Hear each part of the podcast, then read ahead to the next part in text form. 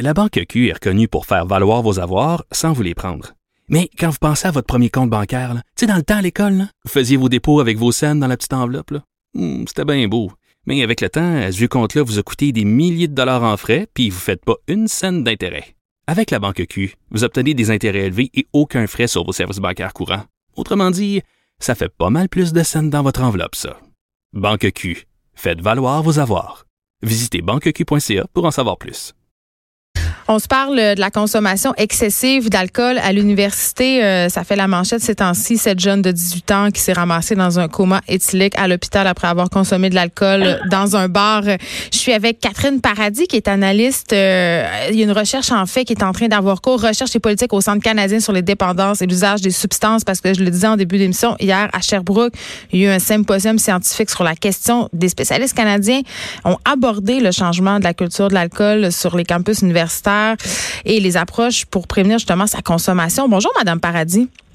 Bonjour. Écoutez, ça fait quand même plusieurs années là, que la consommation d'alcool chez les jeunes, dans les universités euh, en particulier, défraie la manchette. C'est un sujet dont on parle beaucoup. Ça semble pas nécessairement changer euh, ni varier. Et là, euh, évidemment, au symposium, vous allez vous poser la question. Il va y avoir une grande étude qui va être publiée dans deux mois. Mais en ce moment, est-ce qu'il y a un changement de culture en, ce qui concerne l'alcool? On, on est-il à la même place qu'avant? C'est-tu vraiment ça qui se passe?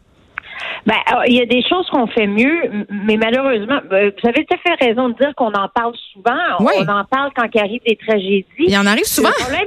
ben, oui, puis le problème, c'est que même si on en parle souvent, on fait rarement quelque chose. C'est une problématique qui a été cruellement négligée euh, au cours des dernières années au profit euh, de d'autres problématiques, que ce soit de santé mentale, de violence sexuelle. Mm. Bon, on, vient de passer à travers euh, la légalisation du cannabis, mais voilà. Puis l'alcool, malheureusement, il accorde pas l'attention que ça mérite parce que c'est vraiment une problématique sérieuse chez nous. Mais on banalise, on banalise l'alcool, je crois socialement. C'est pas juste chez les jeunes. La consommation d'alcool, j'en parle souvent, euh, est érigé un peu en mode de vie. On est très épicurien. On a des émissions de cuisine où on boit du vin.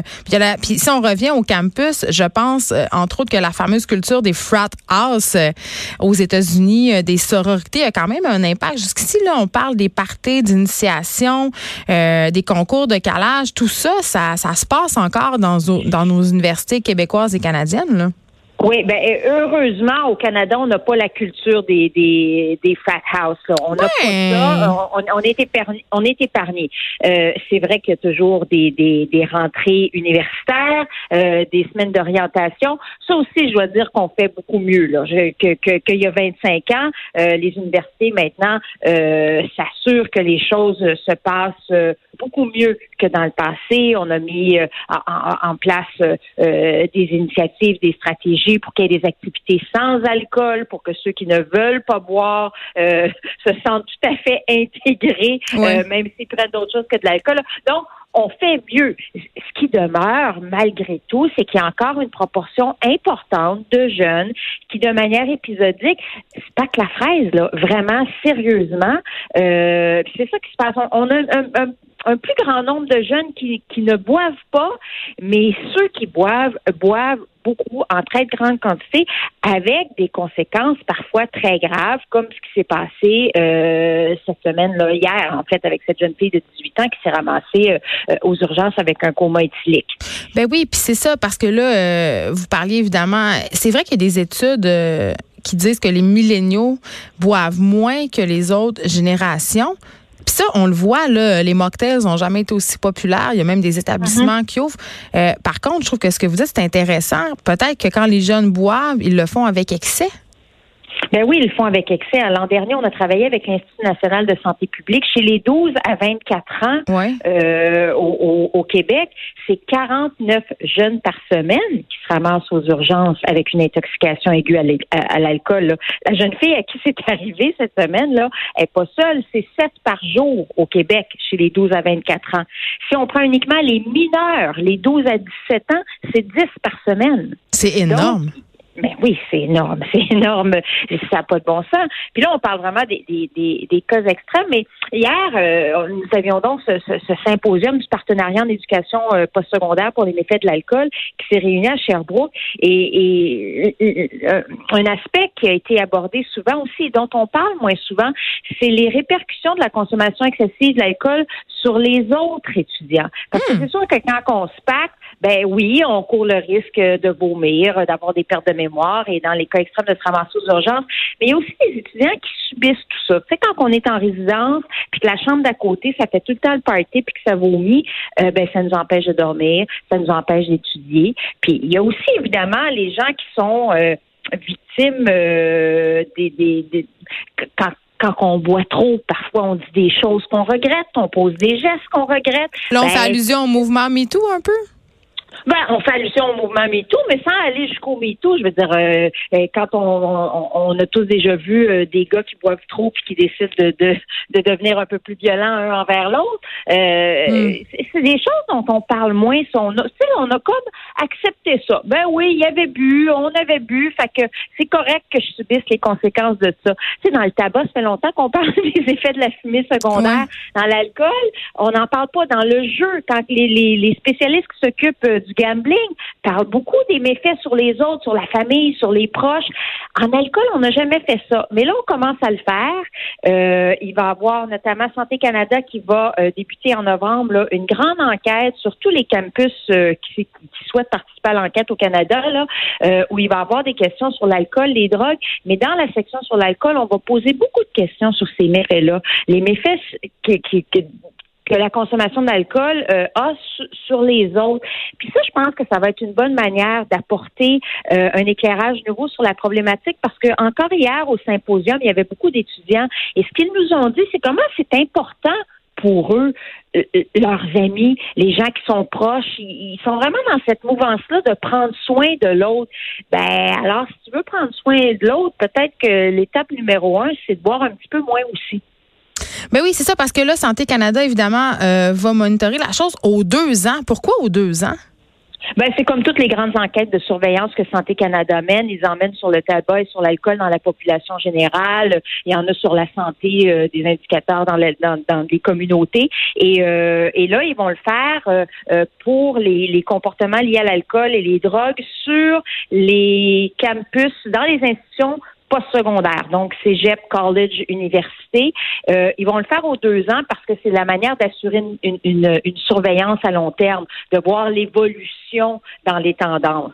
Donc c'est pas, on va pas juste faire un coup de sonde là, ben, c'est ça. plusieurs années. Moi j'ai euh, j'ai une question euh, pour vous, Madame Paradis. Euh, hier dans ce fameux symposium, puis peut-être aussi dans le reste de vos recherches. Euh, les directions, les, parce qu'à l'université, on sait, il y a plusieurs départements. Euh, c'est très fragmenté. Hein? Euh, mais c'est quoi leur position en général? Est-ce qu'ils sont préoccupés par la consommation d'alcool? Parce que je sais que dans certaines facultés, ça boit plus que dans d'autres. Hein, pour avoir été étudiante universitaire, j'ai un assez bon souvenir. Mm-hmm. Mettons qu'en lettres, ça y allait pas mal. mais est-ce que les universités sont préoccupées par cette problématique-là? Parce que souvent, ça se passe entre leurs murs, ils peuvent se retrouver tenus pour responsables de certains gestes posés. Les universités ont tout à fait à cœur la santé, le bien-être de leurs étudiants. Euh, les universités ont pour mission euh, d'éduquer les jeunes, mais aussi d'en faire des, des, des, êtres humains responsables, bien intégrés dans la société. Ils ont tout à fait à cœur le bien-être de leurs étudiants. D'ailleurs, il ne faut pas se surprendre que quand en 2017, on a lancé le partenariat en éducation postsecondaire, euh, euh, c'est déjà là plus de la moitié de toutes les universités canadiennes qui ont décidé de se joindre au partenariat.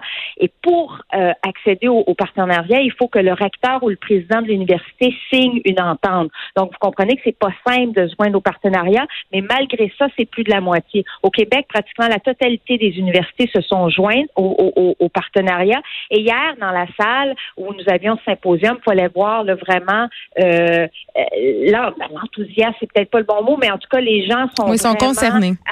sont concernés, sont attentifs, ils cherchent des solutions. C'est d'ailleurs pour ça qu'on a mis sur le pied, euh, sur pied le, partenariat, parce que dans un domaine, habituellement, les universités, ils sont en compétition les unes avec les autres, mais pour cette problématique-là, on a réussi à renverser la, vapeur et, à faire des universités qu'elles collaborent ensemble, qu'elles échangent leurs bonnes pratiques. Et moi, j'ai essayé ça sur mon campus, ça a fonctionné très bien. Moi aussi, je vais l'essayer.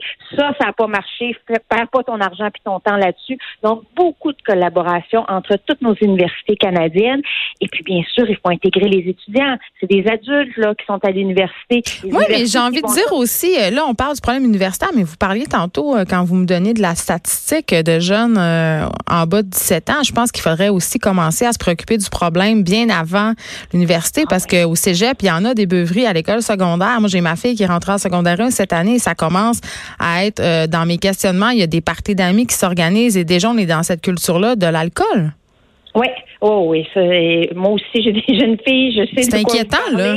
Euh, ben oui, c'est inquiétant. Puis malheureusement, dans la population, ben c'est ça. Il y a de la banalisation. Ben oui. C'est de l'alcool, je m'inquiète pas trop. Euh, on se rappelle la tragédie d'Athéna Gervais l'an dernier, ben qui, ce qui nous avait amené, nous, à, à, rappeler à la population, aux parents, faites attention, reconnaissez ces canettes-là de boissons alcoolisées très sucrées dans lesquelles il y a un très haut taux d'alcool. Il faut parler de ça avec les jeunes. Euh, on, parle des données du, dans, dans les départements d'urgence. Là, ce qu'il faut dire, c'est que quand les jeunes se ramassent aux urgences, comme c'était le cas de la jeune fille hier, c'est très souvent parce qu'ils ont consommé des spiritueux et du fort. Les jeunes savent pas ça qu'un shot de vodka à 40% ça a autant d'alcool qu'une bière. Moi, j'ai déjà entendu des, jeunes filles dire Ah ben nous, les filles, on est responsables, on va un party, on amène juste une bouteille de vodka. Mais et oui. eux, autres, ils ont six bières. Ben oui, mais là, mm.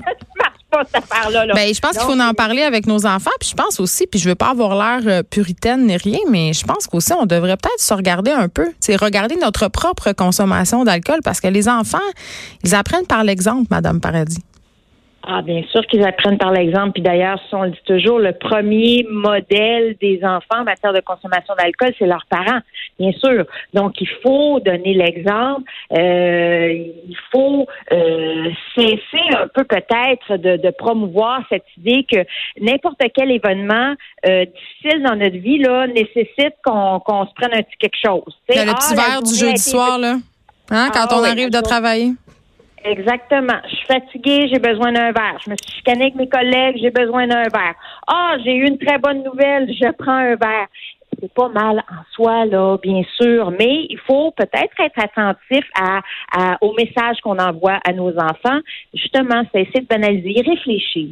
Ben, c'est ça. Euh, merci beaucoup, euh, Madame Catherine Paradis. J'en profite pour souligner qu'en ce moment, on est en plein octobre, donc c'est peut-être le temps de se sensibiliser aux dépendances en général, mais à notre dépendance euh, à l'alcool en particulier. Je rappelle que vous êtes analyste principale recherche et politique au Centre canadien sur les dépendances et l'usage des substances. Merci de nous avoir parlé. Merci beaucoup. Bon après-midi. Vous aussi. De 13 à 15, les effrontés. Cube